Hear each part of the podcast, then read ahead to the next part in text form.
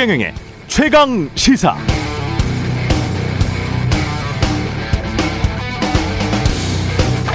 네, 불안이라는 단어는 참 이상합니다. 쓰면 쓸수록 불안해집니다. 불안하다고 하면 손이 갑니다. 부정적인 뉴스는 긍정적인 뉴스보다 소비가 잘 됩니다. 장사가 잘 되죠. 그래서 언론은 아무래도 부정적인 뉴스를 자주 쓰는 경향이 있습니다. 좋습니다. 그거 뭐 다 나라 잘 되자고 그러는 것일 수도 있죠. 그러나 문재인 정부 들어서고 채몇 달도 지나지 않아서 그랬어요. 곧 나라 망할 것 같다고. 경제가 위기라고. 남미 베네수엘라처럼 될 것이라고. 한국 언론에 따르면 한국 경제는 4년 내내 위기였습니다. 이러다 곧 망할 것 같다고 일부 언론은 줄곧 말해왔습니다.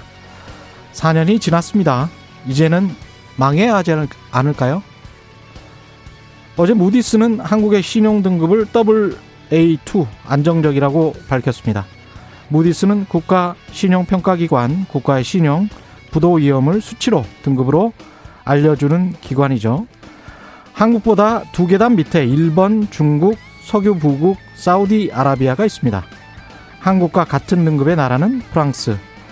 사실 최근 몇 년 동안 계속 이 등급이었고 이 순위였습니다. 이건 나름 세계 최고의 전문가들이 숫자로 만들어낸 과학적 조사 결과. 그러나 여전히 계속 막연히 불안한 사람들은 많습니다. 한국은 위험해. 한국은 나라가 망할 것 같아. 백신도 마찬가지인 것 같습니다. 과학자 의사들이 아무리 옳은 말을 해도 그냥 계속 막연히 불안해하는 사람들이 있습니다. 또 그 불안을 부추기는 사람들도 많죠. 그런 사람들이에게 영향을 받은 것일까요? 어떤 분이 저에게 너나 맞아라 아스트라제네카 너희 가족 다 맞는 것 방송으로 중계하라 이렇게 비아냥조의 댓글도 써놨더군요. 네, 꾸준히 들어주셔서 감사하고요. 저는 댓글 폭탄도 환영합니다. 청취율은 누구에게나 평등하니까요.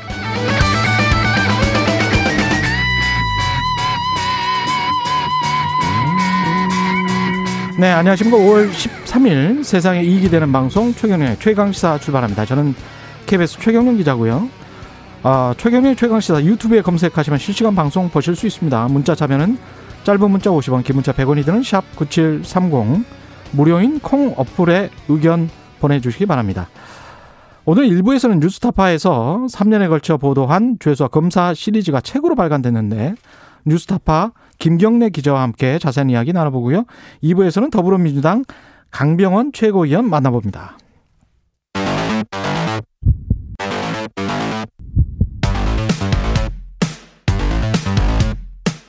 오늘 아침 가장 뜨거운 뉴스 뉴스 unboxing 네 뉴스 unboxing 시작하겠습니다. 민동기 기자 김민아 시사평론가 나왔습니다. 안녕하십니까? 안녕하십니까? 민주당 초선 모임의 이름이 뭐 민 더민초입니다. 더민초? 네. 더민초. 아 이름은 괜찮네요. 그게 이제 더 뭐 민초를 생각하자 이런 의미로 해석하면 좋은 이름이고 더불어민주당 초선 의원 모임 그걸 줄이는 거잖아요. 그렇습니다. 실제 네. 내용은 그거기 때문에 네. 그거는 좋은 이름인가 잘 모르겠습니다 사실. 아니 나름 괜찮은 것 같아요. 네.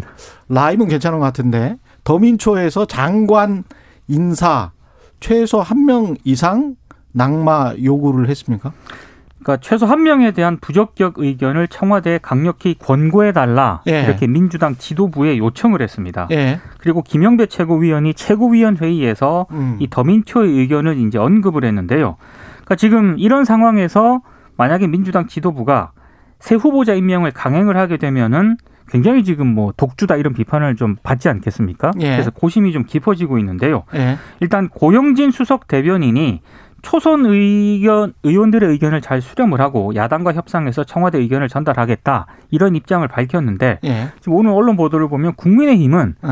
최소 두 명은 낙마시켜야 한다 이런 입장을 내부적으로 세웠다고 합니다. 최소 두한 명. 명이 아니고 두 명이다. 국민의힘은 두 명. 국민의힘은 두 명 이상을 요구하고 있다. 예. 그 보도 전반적으로 쭉 보면 음. 아, 이렇게 초선 의원들이 움직인 것은 이제 나름대로 이제 뭐 충정이 있는 거겠죠. 지금 어쨌든 문재인 대통령이 이 세 명의 장관 후보자 임명에 대해서 정당성을 나름대로 강변한 이후에 예. 아무래도 당 지도부가 좀 이렇게 움직일 수 있는 공간이 좁아지다 보니까 음. 그것을 뒤에서 좀 예, 이 움직일 수 있는 공간을 마련해 주기 위해서 예. 여론이 이렇다라는 거를 좀 전달하기 위해서 이제 아, 이런 거사를 좀 이렇게 일으킨 것 같은데 왜냐하면 이 거사라고 표현한 건 또 일부 언론을 보니까 이 지도부 모르게 이제 온라인으로 아, 그랬어요? 그랬다는 이제 보도가 있습니다. 예. 그래서 80여 명 정도가 이제 민주당 초선 의원이 81명인데 예. 이 중에 한 40명 정도가 온라인을 통해서 이제 의견을 모아서 이제 이렇게 제시를 한 것이다라는 음. 것이고요. 그다음에 또 이제 뭐 어 이 동아일보 등의 보도를 보면은 음. 청와대의 청와대 내부의 참모들도 어, 이 세 명 중에 한 명은 어, 낙마시키는 쪽으로 해야 된다라는 보고를 대통령에게 했다 이런 내용도 나오고 있어서 네. 결국 야당하고의 협상 내용이나 이런 것들이 더 이제 좀 어, 봐야 되겠지만 네. 어, 금요일에 이제 그 대통령하고 여당 지도부하고 티타임 가지는 과정에서 아마 최종적으로 뭐, 어, 좀 어떤 내용이든 결론이 나올 것으로 또 예상이 됩니다.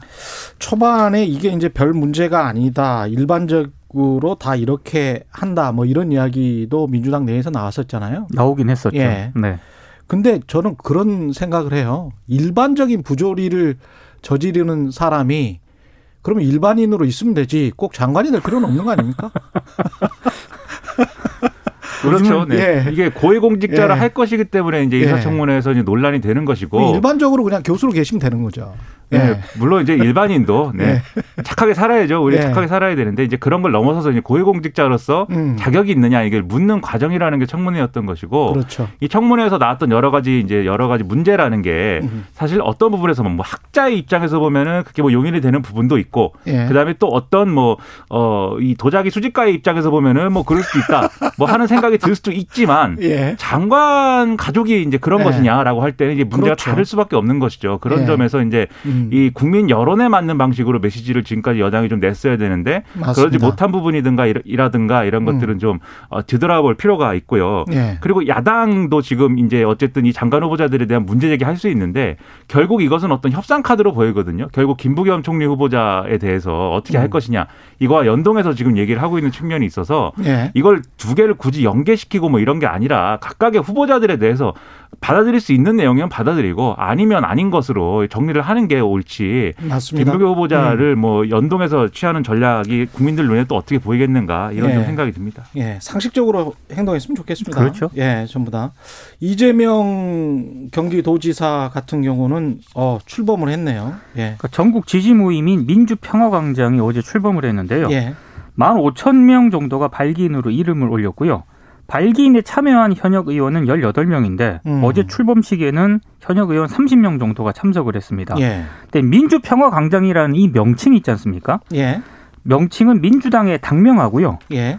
경기도 핵심 가치 가운데 하나가 평화거든요. 아, 경기 북부가 있으니까. 네. 예. 그래서 이걸 붙였고 마지막 광장은 이해찬 전 민주당 대표의 싱크탱크 이름이 광장입니다. 어. 그래서 이걸 합쳐가지고 이제 민주평화광장이라고 이제 이름을 만들었는데요. 음. 실제 그 조직 기반 자체가 이해찬 전 대표의 연구재단인 광장에서 상당 부분 이어받은 것으로 이렇게 지금 해석이 되고 있습니다. 아, 그렇군요. 어제 출범식에는 뭐 공동대표를 맡았던 오선 조종식 의원을 비롯한 이해찬계 의원들이 참석을 했고요. 참여정부 인사인 이종석 전 통일부 장관 그리고 고 노무현 전 대통령 사위인 곽상원 그 민주연구원 부원장도 발기인으로 참여를 했고 예. 소설가 황석영 씨하고 광노현 전 서울시 교육감도 이름을 올렸습니다. 뭐 대선 출정식이죠? 그렇죠. 실질적으로 이게 대선 출정식과 같은 그러한 이제 분위기를 뭐좀 어, 연출한 그러한 행사가 됐는데 아마 이 출정식급 행사라는 것은 이게 끝이 아닐 겁니다. 몇 번 더 있을 것 같고 왜냐하면 주변 이제 지지 조직이나 이런 것들도 막 이렇게 좀 어, 만들고 뭐 이런 더 계획이라는 커지겠죠. 것이어서 그렇죠. 영입 할 거고 다른 이낙연 뭐 정세균도 마찬가지일 거고. 그렇죠. 그렇습니다. 그래서 뭐 이낙연 전 대표의 그 경우에는 뭐 신복지구상을 이제 추진하는 뭐 그런 포럼 이런 것들을 출범시킨다고 하고 뭐 이런 얘기들도 쭉 있으니까 예. 아마 이런 경쟁적인 어떤 그런 세분리기 이런 것들이 보일 것 같은데요. 음. 어쨌든 이재명 지사의 이, 이 출정식과 관련돼서는 지금 말씀하신 대로 뭐 이해찬 전 대표가 그러면 이재명 지사를 지지하는 거냐 이런 쪽으로 많이 언론은 해석하고 있는데 예. 뭐 그냥 이 이재명 지사가 좀 지지율이 이제 지금 아 높은 상황이니까 당 주류 내지는 이제 이해찬 전 대표 가까운 인사들이 거기에 또 이제 따라가는 건 자연스러운 흐름이기도 한 거거든요. 예. 그래서 이걸 뭐 굳이 개파별로 이렇게 표현할 필요는 없는 것 같고 음. 다만 이제 어, 이 뭔가 이재명 지사 입장에서 자기에게 비토 정서를 가지고 있는 이른바 이제 일부 친문의 이른바 친문 일부 뭐 이런 당원들을 고려해서 그런 색깔을 좀 강조하고 싶은 그런 마음은 있겠죠. 좀 예. 자신이 주류에 대해서 음. 주류 이 당 원래 당 주류가 자신이 좀 포용적으로 접근하고 있다. 음. 이걸 보여주기 위한 이제 그런 차원들이 있는 것 같고요. 그 다음에 아직도 그럼에도 불구하고 약간 부시처럼 남아 있는 게 이른바 경선 연기론 이 예. 문제가 있습니다. 음. 그 이재명 지사가 어제도 이 얘기했는데 어, 기자들이 물어보니까 경선 연기론에 대해서는 원칙대로 하는 게 제일 조용하고 원만하고 합리적이지 않겠느냐. 지금 자꾸 이거 가지고 논쟁하는데 안 그래도 국민들 삶이 버거운데 민생이나 생활 개혁에 집중하는 게 낫지 않겠냐 이렇게 얘기를 했거든요. 예. 즉 나는 경선 연기에 대해서는 뭐 별로 좋아하지 않는다라는 얘기를 이제 한 거죠. 앞서가는 자에 그렇죠. 예, 당연히 그럴 수밖에 없을 것 같고요. 예, 앞서가는 사람이면 5.18 조사회 같은 경우는 어제 기자간담회 있었고 민간인 희생자 시신 최소 55구가 새롭게 확인됐다는 내용입니다. 그러니까 이게 조사 개시 1주년 기자간담회가 어제 있었는데요. 예. 광주 교도소 일대 41명을 비롯해서 최소 55명의 민간인이 숨졌는데 주검의 행방을 확인되지 않았다. 이렇게 입장을 내놓았습니다. 예. 그러니까 5.18 희생자 주검이 사라졌다고 정부가 공식 인정하기는 이번이 처음인데요. 예. 어제 뭐 몇 가지 주목할 만한 그런 내용이 좀 있었습니다. 음. 그러니까 계엄군이 사체 처리반을 운영해서 은폐한 정황이 있다 이렇게 밝혔는데 음. 뭐그 원래는 그 뭐 현장에서 안매장 감매장을 지시하거나 실행 목격이 됐다라는 그런 얘기가 계속 있지 않았습니까? 그랬죠. 근데 어제 조사위는 이런 증언을 3공수 여단 군인 51명으로부터 확인을 했다라고 밝혔고요. 11공수여단 군인의 증언에 기초해서 이 사체 처리반 운영을 은폐한 정황이 있다. 이렇게 이 부분에 대해서는 계속 조사하겠다. 이런 음. 입장을 밝혔고 아, 제가 아까 주검을 확인했다라고 했는데 네. 주검을 확인하지 못했다는 거잖아요. 그렇습니다. 그죠? 예. 그래서 확인하지 못했고 행방이 확인되지 않았다는 그런 내용이고요. 예. 음. 그리고 광주역하고 광주교도소 등에서 계엄군이 기관총 등을 설치하고 시민을 살상했다 이런 진술도 확보를 했습니다. 특히 이제 광주교도소 감시탑이라든가 건물 옥상에 M60 기관총을 설치하고 M1 소총에 조준경을 부착해서 시민을 살상했다는 진술을 들었다라고도 어제 에, 기자회견에서 밝힌 그런 내용입니다. 그러니까 이게 의미가 있는 게 예. 어, 이 주검의 행방을 우리가 모르는데 음. 그것을 어떤 방식으로 처리했다라든지 예. 그리고 뭐 민간인을 대상으로 사격이 이루어진 것은 뭐 우리가 알고 있지만 그걸 조준 사격을 했다든지 이런 건 사실은 쏜 사람, 처리한 사람이 증언해 줘야지 이것은 사실로서 밝혀질 수가 있는 거거든요. 그렇죠. 예. 그러니까 이거 증언한 사람들이 어쨌든 그 당시에 계엄군, 그러니까 공수부대원들입니다. 이게 사실은 이분들 입장에서는 뭐 당연히 이제 역사에 자기들이 이제 가해자이기도 한 거지만 동시에 어떤 구조에서는 뭐 일종의 피해자인 부분도 있는 거거든요. 그분들이 뭐 어, 원해서 이제 하지 않은 부분도 있을 테니까 이제 그런 차원에서 어떻게 볼 것이냐에 대한 상당한 역사적 갈등인 건데 어쨌든 용기 있게 사실은 증언을 해준 거예요. 이런 부분들은. 예. 그리고 이런 것들이 나아가서는 꼭 이분들이 증언, 증언했다 이걸로 끝나는 게 아니라 어떤 역사의 화해나 이런 것들을 이어질 수 있는 그런 역할들을 우리 정치가 해야 되는데 음. 이거 그냥 단순히 그냥 뭐 이런 뭐 일이 있었답니다 이걸로 끝내지 말고 예. 이 이제는 좀이 이5.18 에서 이제 일어났던 여러 가지 사건이나 의문들 이런 것들을 해소하고 더 이상 정치적 논란이 없는 것들로 이렇게 이어지게 하는 그런 역할이 됐으면 좋겠습니다. 이런 그 증언들이. 5.18 조사위가요. 6월 이후에 전두환, 노태우, 정호용과 같은 신군부 핵심 인사 37명 있지 않습니까? 예. 6월 이후에 방문 조사를 일단 진행을 한다고 하니까요. 음. 조사위의 조사는 계속 될 것 같습니다. 미얀마 관련해서 국제 분쟁 전문 PD한테 미얀마 쪽 사람들이 그렇게 질문을 했대요. 광주는 어떻게 끝났습니까? 근데 할 말이 없었다는 거예요. 진짜 할 말이 없네요. 그건. 예. 80년인데 그 뒤로도 한 20년 이상 걸렸잖아요. 네. 이 상황 그다음에 정 이른바 이제 민주화가 진짜 되는 시간이 20년 이상 걸린 네. 거죠. 예. 미얀마를 보면서 광주를 다시 떠올릴 수밖에 없습니다. 그리고 이게 계속 또 진행형이니까 이게 역사의 상처라는 게 예, 정말 큰 것 같습니다. 그 원청업체 경기 평택항에서 이제 아르바이트 하다가 산업재해로 숨진 대학생 이선호 씨 이게 그 사고 발생 20일 만에 원청업체가 사과는 했네요. 예. 사과를 했는데 사과가 좀 이상합니다. 일단 예. 대국민 사과문을 발표를 했는데요. 음. 장례 절차 등은 유족의 뜻에 따르겠다 이렇게 얘기를 했고 어떤 질책도 달게 받고 필요한 모든 책임을 완수하겠다 예. 이렇게 얘기를 했는데요. 근데 유가족들이 가장 먼저 요구한 게 진상 규명과 재발 방지 대책이거든요. 예. 이게 사과문에 빠졌고요.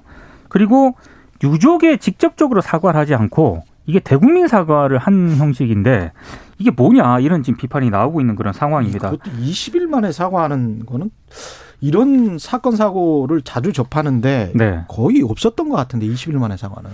그리고 20일 만에 사과를 할 거면 예. 그 20일 동안 뭔가 진전된 내용이 있어야 되지 않습니까? 예. 그러니까 지금 이 사건의 문제로 지적되는 게 여러 가지가 있는데 원하청 구조에서 하청에 가장 힘없는 노동자에게 이 위험한 업무를 사실상 전가한 것이다. 음. 그리고 이렇게 전가하는 과정에서 어떤 교육이나 안전장구 이런 것들을 하나도 갖춰지지 않은 것이다.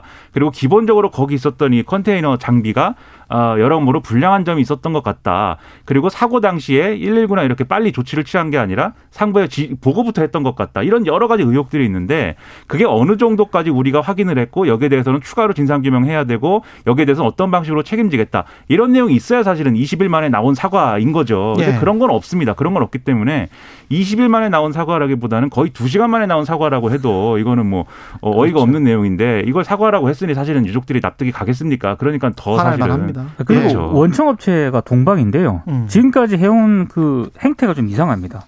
지난 4일에는 현장 작업을 재개할 수 있게 해달라 당국에 요청을 했- 하기도 했고요. 그리고 지난 7일 유족에게는 어, 10일까지 자체 조사한 감찰 보고서를 전달하겠다, 기다려달라 이렇게 얘기를 했거든요. 예. 아직까지 이거 전달 안 했다라고 합니다. 네. 검찰이 수사심의 공고대로 예. 이성윤 중앙지검장을 기소를 했군요. 피고인 중앙지검장이 이제 됐습니다. 그렇습니다. 예. 역사상 뭐 처음 예, 예, 피고인인 서울중앙지검장이 탄생했다 이렇게 나오고 있는데요. 예. 뭐 아시다시피 이성윤 지검장은 뭐 2009년 2019년 6월달에 김학의 전 차관 관련 출국 금지 불법 출금 의혹과 관련돼서 수사를 하는 음. 이 수사팀에 뭐 외압을 행사한 이런 이제 에, 혐의를 받고 있죠. 본인은 불법 행위 없었다라고 지금 이야기하고 있는 거고. 네. 그렇죠. 기소가 된 직후에 입장문을 발표했는데 재판을 통해서 명예 회복을 하겠다 이렇게 밝혔습니다. 예. 그러면 이 지금 계속 유지하는 거구나. 이제 음. 우리가 이렇게 이해할 수 있는 부분인데요. 그러다 보니까 음. 그게 과연 적절한가? 서울중앙지검이라고 하면 그 밑에 가장 많은 검사들이 있고 가장 많은 이제 사건을 다뤄야 되는 그런 데 곳인데다가 지금 이성윤 지검장 이 사건도 서울중앙지검 검사 자격으로 지금 기소를 하고 그리고 공소유지를 할 거거든요. 예. 그러면 어쨌든 이것 본인이 억울한 것도 있을 것이고 과연 이것이 맞는 어떤 수사였느냐라는 의문도 있겠지만 음. 그것에 대해서 어쨌든 간에 일종의 뭐 서울중앙지검장으로서의 직을 유지하면서 이 재판에 임하는 것이 과연 온당하냐에 대한 비판은 나올 수밖에 없는 겁니다. 그래서 여당 그거는 아닌 것 같아요. 예. 예. 여당 내에서도 백혜련 의원 같은 사람들이 음. 이제 이거는 스스로 결단해야 되는 거 아니냐 네. 이런 얘기를 하고 있는 상황이거든요. 예. 그래서 이 부분에 대해서 이성윤 지검장이 스스로 어떻게 풀 거냐 이 음. 문제가 지금 남아 있는 상황이고 이성윤 지검장이 스스로 못 풀어도 박범계 장관이 예를 들면 직무배제한다든지 음. 징계한다든지 뭐 이런 내용들이 있을 수도 있는데 예. 그거에 대해서는 이미 어 이 기소가 됐다는 것과 징계나 뭐 이런 걸 한다는 것은 별개의 문제이다라고 얘기를 네. 하고 있습니다. 예. 그래서 이 부분은 이제 박범계 장관 수준에서는 풀리지 않을 것 같고 예. 결국 김오수 검찰총장 후보자가 취임한 이후에 인사를 어떻게 내느냐 음. 이거하고 연동되는 문제가 될 것 같은데 그럼 상당히 시일이 남은 거죠. 예. 이 시일 동안 계속 논쟁이 이어질 것 같습니다. 관련해서는 3부의 김기식 소장하고도 계속 이야기를 한번 나눠보겠습니다. 뉴스 unboxing 여기까지 하겠습니다. 민동기 기자, 김민아 시사평론가였습니다. 고맙습니다. 고맙습니다. KBS 1라디오 최경영의 최강시사 듣고 계신 지금 시각 7시 38분입니다.